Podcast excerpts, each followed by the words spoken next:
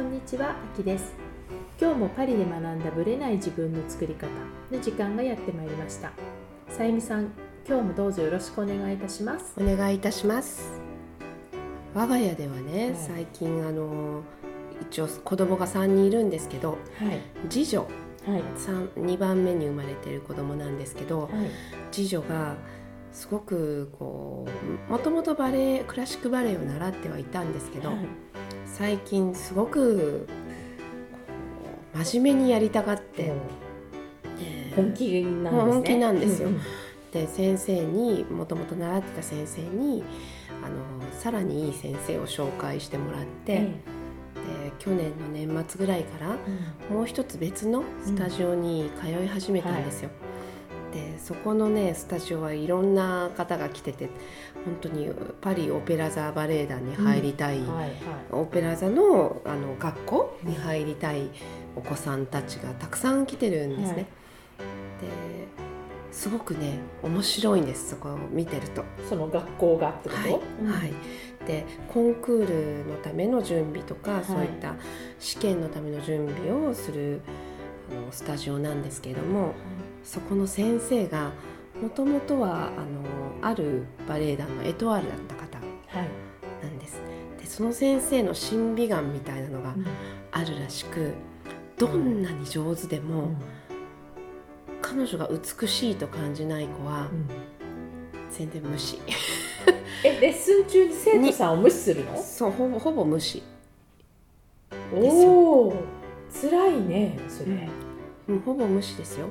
うん。あの、まあ、多少な姿勢をこうやって直してあげたりとかはしますけど、はい名前も全然覚えないし、はいでも彼女がこの子はって思った子に関しては、名前も覚えるしあのすごく指導が入るんですよ。その彼女がいいとみなすかどうかって何何によるんですか？その能力だけじゃないってことの能力はねあのもともと持ってるものもあるとは思うんですけど、彼女は3ヶ月で変わるって言ってるんです。であのトレーニングできる。はいって言ってて、それよりも生まれ生まれ持った美貌じゃないですけどすもうそ外見？そこですよ外見。なぜかというと本人ご本人曰く芸術だから。美しくないとダメ、それ言われちゃうと、うんもうもうねどうすることもできない。でもうん。でもねバレエとかの世界って結局そこなんですよ。芸術点もともと生まれ持った美しさとか。なんですよ、ね。もともと持った美しさってどういう意味ですか？顔？顔も体、顔から頭の大きさ体あと足がちゃんと外に開くかどうかとかですね。あと肌の肌の色もすごく関係フランスは特に関係あります。肌の色、例えば、そのさゆみさんから見て、その明らかにその先生がこう可愛がってる人と、うん。無視されてる人のその外見的な違いってどういうところになるんですか？ねぽっちゃりしてる子は無視ですね。あもうそっから無視もう太ってる子はダメ。あじゃあ基本的に能力が、まあ、運動能力として高くてももうねあのここで言っていいかわかわからないですけれどもはい。また爆弾発言ですか？本当にこう中国系うのん。女の子とかいるいるんですよ、はいはいはい。で身体能力がすごごくあるんです、はい。だけどとてもぽっちゃりしてるんですよ。ね。あのアジア人ですし、うんうんまあ、欧米人から見たらそんなにこうすごく魅力があるっていう感じには受け取れないのかもしれないです。でもう本当に身体能力がすごいんですよ。だけどうん。ほっとかれてますよ。それって本人はどう感じてるんですか？その子たちはあんまり感じてないみたい。ですね。そうなんですね、でも大人から見るとわかる。もう私たち上からずーっと見てますから毎回レッスンで。もう明らかですよ。わ親としてはちょっとなんか辛いものがありますね、うん。その子の親の場合は、ね、だけどそその先生ってほとんどおそらくほとんどなんていうのパリエリアでははい。オペラ座バレエ学校に送り込むのはほとんど彼女みたいな感じぐらいすごくすごい方なのでおそらく彼女の目にはあんまり狂いはないみたいですね。ううん。ん。まあ、その、その部分をもう信じて、もうん。結構多分正しい正しいというか、まあ、そういったオペラ座とうん学校の基準に合う子を、うん。おそらく彼女はあの見込みのある子をはい。育てるっていうことだと思いますね。うんそれを見ててねすごくあもうなこんなにクリアなんだみたいな。びっくり。かある意味厳しい世界ですよね。もうすごい厳しいですよ。もうできない子はできないって最初から言われますし、うん。ほっとかれますし、うん。うん。最初にあの1回レッスン出た後はっきり言われますよ。もうはっきり言われますよ。例えば何？あなたはどういうもう可能性がないとか。もうすごいはっきり言われますよ。今まで5年間習って何してたの？っていうぐらいはっきり言われます。すごい厳しいですうちの子もうん。あの言われましたはっきりと。えなんて言われたんですか？あのうちの子はねあの次女ですけれども、大丈夫3ヶ月やったら素晴らしく変わるから大丈夫頑張りなさいって言われなてね、あの一応ちょっと可能性があると思われたみたいで、うん。でも頑張りなさいよって。3ヶ月間ちゃんとやんないと、もう真面目にやってねっていうことででもすごく上達すると思うって言ってくださったので、じゃあ頑張ろうね。でも本当親子で頑張らないとうん。子供だけではうん。多分ね挫折すると思う。なるほどね。ほんと親と子供と一緒にっていう感じでうんあの皆さんね絶対にその親親が見学しなきゃいけないんですよ。レッスンをね。レッスンを見なきゃいけない、でそこで親も子供の実情を知ってっていうことで、ず皆さんすごい真面目に見てますね。でもじ親もそれで分かるじゃないですか。あうちの子はダメかも。ダメだって。うん。分かったらすごく納得いくし、すすごい厳しいですけど、うん。うん。なるほどね。美美を追求してますよ。美しくないと芸術じゃないっていう、バレエの世界って厳しいですね。ほんと厳しいですよ。いやーなんかうちがいかにのほほんとしているかっていうのを。それに耐えられる子しか残っていかないんですもん。本当に。本当にエトワールぐらいまで行く人って。精神的にも肉体的にもものすごい強い人ですね。っていうことになりますよね、本当に強いです。出ないとなれない、うん。ということで、はい。パリのバレエ事情の厳しさも外見にまつわるかなっていうところの話も伺いました。はい、それでは本編スタートです。はい、本編です。それでは今回質問が来ていますので、さゆみさん読んでみていただけますでしょうか。はい、起業しているのですがお客様へサービスを提供するときにどうしても金額を提示することができませんこれって受け取れないブロックなのでしょうか？というこれまあお金を受け取れないって話なんですけども、金額をうん。まあ、私もよく聞くんですけども本来時間と、まあ、お金をかけて、まあ、自分のコンテンツを作ったりとか、うん。サービスとかで商品を作ってるじゃないですか。提供してるわけですよね。でそれをお客様へ提案するっていう段階になった時に、うん。ついついなんか腰が引けちゃってうん。本来は5,000円ぐらいは欲しいなって思うものでも1,000円でいいよってつい言ってしまったり。うん。こうこの遠慮気味になってしまう、ではい。お金のことになるとこの遠慮感がすごく出てしまうっていう話じゃないかなと、具体的にどういうサービスを提供してるかっていうのは質問者さんから上がってきてないのではい。わからないんですけれども、うん。こういうブロックがあるんじゃないかと、はいまあ、どうしたらいいかって話だと思うんですけど、うん。さゆみさんはどうですか？この金額お金を例えば提供するとか、うん。まあ、受け取るっていう話もそうだと思うんですけど、確かにねビジネスというかそういう自分のお仕事を特に起業とかで始めたばっかりの時って、え取りづらい感じは分かりますよ。えうん。だってまだ本当に始めたばっかりではい。自分が本当あの自分でやっぱ100%プロとは思ってても、まだね自信がなかったりとかっていうこともあるので、うん。それはすごく分かります。うん。でモニターさんを募ったりとかね、はいはいはい。っていうこともよくやるじゃないですか。はいはいだけどいつまでうもん。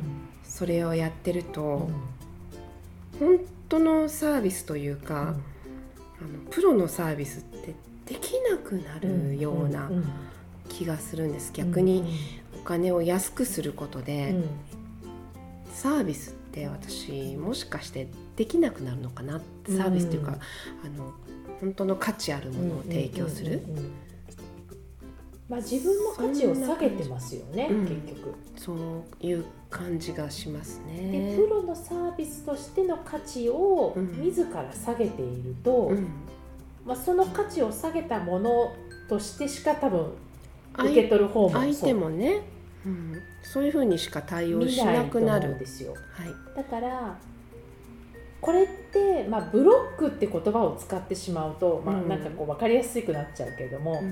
もう完全に思い込みなんですよ。うん。だからやっぱりお金をちっちゃな額からでもいいから受け取るでやっぱ練習をするしかないんですよ。うん。と私は思うんですね。はい。だからいつまでもほら無料でトライアルとかうんやっててもいいんだけども無料で来る人って、まあ、ある意味責任をお互い伴わないから、本当そうですよね。うん、うんプロのサービスができないと私は思うんですよね。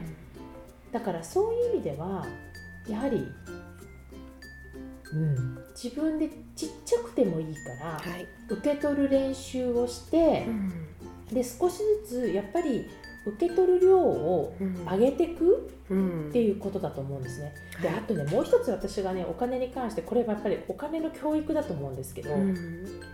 お金を払うイコール、うん。痛みみたいな感覚ってないですか？つまり5000円例えば何かを買いました5000円払いました、うん。5000円なくなっちゃったみたいな。そうそれをあの変えて嬉しいとかじゃなくて、ん。なくなっちゃった方こにフォーカスされる感じ。ここにこのお金がかかっちゃったっていうのが、で多分そこの発想があるから、うん。相手に払わせる時もその損させちゃう。そう。痛みみたいなものね。痛みにフォーカスしちゃうから提示できないんじゃないかと思うんですよ。でもその人はそのサービスを受けることで5000円以上のものこれ仮に5000円としたら5000円以上のものを受け取るかもしれないじゃないですか。うんで受け取る価値があると信じてサービスを提供してるはずじゃないですか。そうですよねそれを自ら5000円失わせてごめんねみたいな雰囲気が痛みの方にね、うんフォーカスしちゃってるなっちゃってるからうん提示できないと思うんですよ。うんだから私の感覚からするとそのもちろん5000円っていう風に持っていくこともいいんだけども、極端な言い方すると1万円っていう風に自分で設定して、まあ、これはちょっと自分の肌感覚で捉えてほしいんだけどはいいや1万円なんかとんでもないと。でもそのじゃあ1万円の価値として相手が捉えるためにはどういうふうにサービスを提案したらいいかって考えた方がうん1万円分の価値を想像できるんですよ。そうですでねそれを結果的に、まあ、1万円で提案してもいいしそれを5000円で提案したら相手は喜んでくれるわけだから、うんそこでこうあ5000円で満足っていうその受け取ってもらうことの練習をするしかない。うんだから無料でやったりすごい少ない額でやり続けることってうん。自分のサービスの価値を自ら下げてるのと同じそうですね。気が私はするのではい。やっぱり自分で逆に3000円のものしか3000円ぐらいしか提供できないんですって言った人ほどうん。あえて倍の値段に設定をしてうん。その倍に見合う価値を逆に作る方にフォーカスする。そうですね。その方がもっとポジティブだしあの受け取る側もそれだけのね新たななんて言うんだろう価値あるものを受け取れる、じゃないかなとうん、思うんですよさらにね。おお互いがねなんかあのいい感じになれそうですよね。だから受け取る練習をするっていうことも大事だと思って払う時にん。自分が払う時に失っちゃったじゃなくってうん。その代わり何かを得てるわけだから、はい。その受け取ったありがたみとかその嬉しさっていう方にフォーカスする、はい、40ユーロ高すぎたみたいなのとかそういうんじゃなくじゃなくてね、うん、だからその受け取れないブロックと、まあ、その言ってしまえばその通りなんだけどうん。その受け取れてないんだとしたら、うん。その練習をもうするしかないかなと。例えばなんかランチ食べに行って今日のランチは1500円だった。はい。でもこんなに美味しいのが出てきた。ありがとうっていうふうに払う練習とかね。そういうことそうなんですよ。もうね本当におっいいしゃる。のかも本し当にこれって1500円レベルのものでも、うん。例えば本当コンビニで100円レベルのものでも全く同じで100円だと感じないのに1500円だと感じるっていうのは、値段で勝手に決めてっちゃってるだけなので、はい。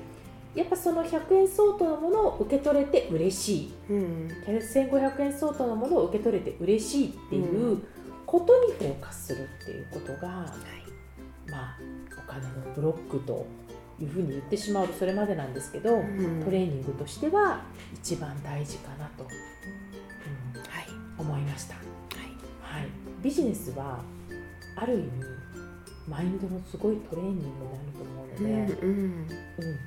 辛いところもあると思うんですよ。特にお金に関してとかね、思い通りにうまくいかない。でもマインドをトレーニングするには起業って私は、まあ、自分でやってきて思うんですけど、はい。すごいいいトレーニングだと思うマインドの、うんなのでこれをこう辛いと取るかいいトレーニングになると取るかはその方次第はいかなと思います。はい。はいありがとうございました。